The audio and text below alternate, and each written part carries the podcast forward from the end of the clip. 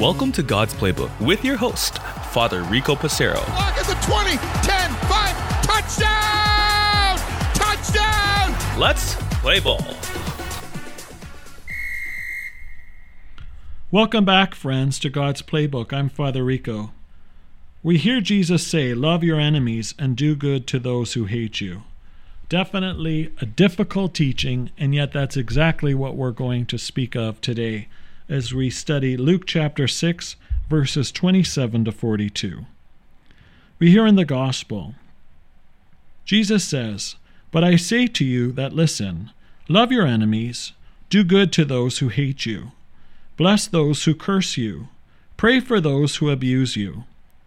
If anyone strikes you on the cheek, offer the other also. And from anyone who takes away your coat, do not withhold even your shirt. Give to everyone who begs from you. And if anyone takes away your goods, do not ask for them again. Do to others as you would have them do to you. If you love those who love you, what credit is that to you? For even sinners love those who love them. If you do good to those who do good to you, what credit is that to you? For even sinners do the same. If you lend to those from whom you hope to receive, what credit is that to you? Even sinners lend to sinners, to receive as much again. But love your enemies, do good and lend, expecting nothing in return. Your reward will be great, and you will be children of the Most High for he is kind to the ungrateful and the wicked. Be merciful just as your Father is merciful. Do not judge, and you will not be judged. Do not condemn, and you will not be condemned. Forgive, and you will be forgiven. Give, and it will be given to you. A good measure, pressed down, shaken together, running over, will be put into your lap for the measure you give will be the measure you get back. He also told them a parable Can a blind person guide a blind person? Will not both fall into a pit? A disciple is not above the teacher, but everyone who is fully qualified will be like the teacher. Why do you see the speck in your neighbor's eye, but do not notice the log in your own eye? Or how can you say to your neighbor, Friend, let me take out the speck in your eye, when you yourself do not see the log in your own eye? You hypocrite, first take the log out of your own eye, then you will see clearly to take the speck out of your neighbor's eye. The Gospel of the Lord. Praise to you, Lord Jesus Christ. Friends, I don't know about you, but I would suggest it doesn't get any tougher than this in regards to being a disciple of Jesus. Loving one's enemies, blessing those who curse us, pray for those who persecute us. This is tough, tough stuff. These teachings of Jesus are true. I know I should do these things, and yet I'm not so inclined to do these things. Do to others as you would have them do to you. Friends, it might be easy for us to identify those whom we suggest are our enemies.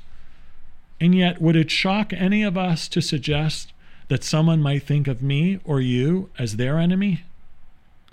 So, if we're going to truly live the gospel message, then we need to be more like Jesus. Think of his prayer from the cross. In his utter agony, Jesus could have called out to the Father and said to God, the loving Father, Get rid of all these people, smite them. Look what they're doing to me. And yet Jesus puts his money where his mouth is. Our Messiah always practices what he preaches. What is his prayer from the cross? Father, forgive them, for they know not what they are doing. Jesus was called a lot of things by those who struggled with his teachings. But one thing Jesus was never called is a hypocrite. Whenever Jesus said something, he meant it. Whenever he calls us to do something, he has done it first. And so when we talk about love for enemies and praying for those who persecute us, we need look no further than Jesus who taught us exactly how to do it. And with God's grace, we can do it.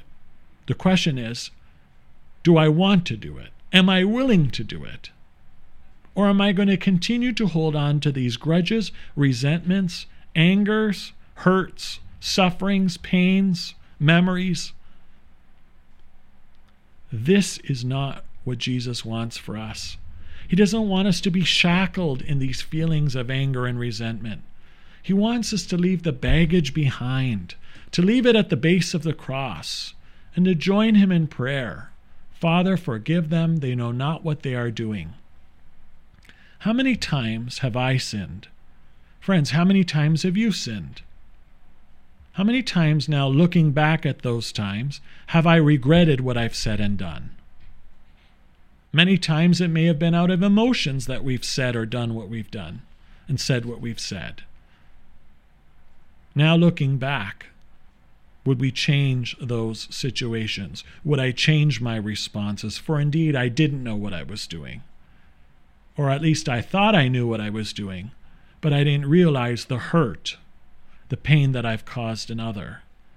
Most importantly, the pain and hurt I've caused God, thereby making pain and suffering for myself too. Think about his children. How many times have you and I disrespected our parents, said things that were very hurtful? You're the worst mom or dad in the world. Or even words like, I hate you. Certainly we didn't mean it when we said it. Imagine if our mom and dad then suggested that we were their enemy and they cut us off from their life. Think of the effect that that would have on us. For some of us, perhaps a parent has done that to us. And friends, if that happened to you, I'm sorry about that. Indeed, that parent is not living the vocational call that God asks. But even then, in the face of adversity, God asks us to rise above. For as he says in the scriptures, even if a mother or father forgets you, I will never forget you, for your name is written in the palm of my hand. God is asking us to have a heart like His. The Sacred Heart of Jesus helps us to love, to forgive, and to be compassionate. Even in times where it's not warranted, as He says in the Scripture. If you only love those who love you, what credit is that to you? If we only do good deeds for others to receive in return, I think each of us would acknowledge that it's not true, authentic giving. How often are we so quick to judge others, only to come to realize later on in life that they may be going through trials and tribulations that we had no idea about? if we respond to violence and evil with more violence and evil, then it perpetuates the problem. When we respond to evil and violence with love, then it diffuses the problem and brings the presence of God to that individual and that situation. Sometimes acknowledging the speck in others, friends, Jesus is reminding us is a need for our own self awareness and our own expectation of growing in holiness. Indeed, there are problems in the world around us. There are problems in the people we love, the people we work with, the people we do activities with at school, at sports, in our social circles. There's problems in the church and in government. There's problems with leadership. But I also have to recognize Rico is a work in progress. You are a work in progress. The more we are self aware about our own need for inner conversion and change, the more we reflect the love of God.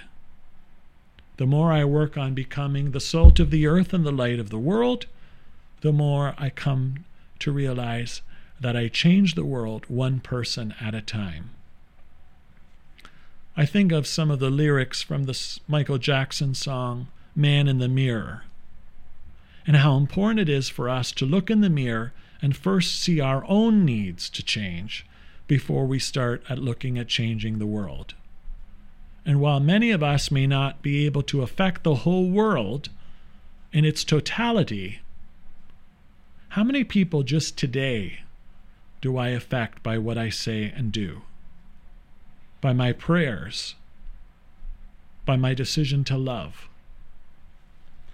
Lord, these are tough teachings, but thankfully you give them to us because they unlock the truth of how we are to live lives that are pleasing to you, lives that are loving, joyful, and full. Let us now make a commitment to God to do our part to do better in these areas as we pray. Lord our God, these teachings are tough, but we know that they are true. Help us to learn to love our enemies a little bit more day by day. Help us to see you in them, that you love them just as you love us. Help us to move to forgiveness. Help us to pray for them and for all who are in need. Help us to recognize the beauty in each other rather than focusing on the negative aspects in each other.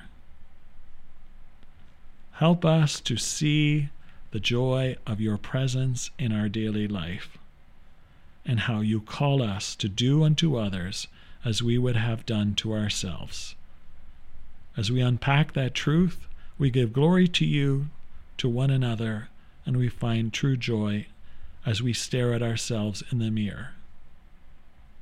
Lord, help us to love like you. Amen. For God's Playbook, I'm Father Rico. God loves you, and so do I.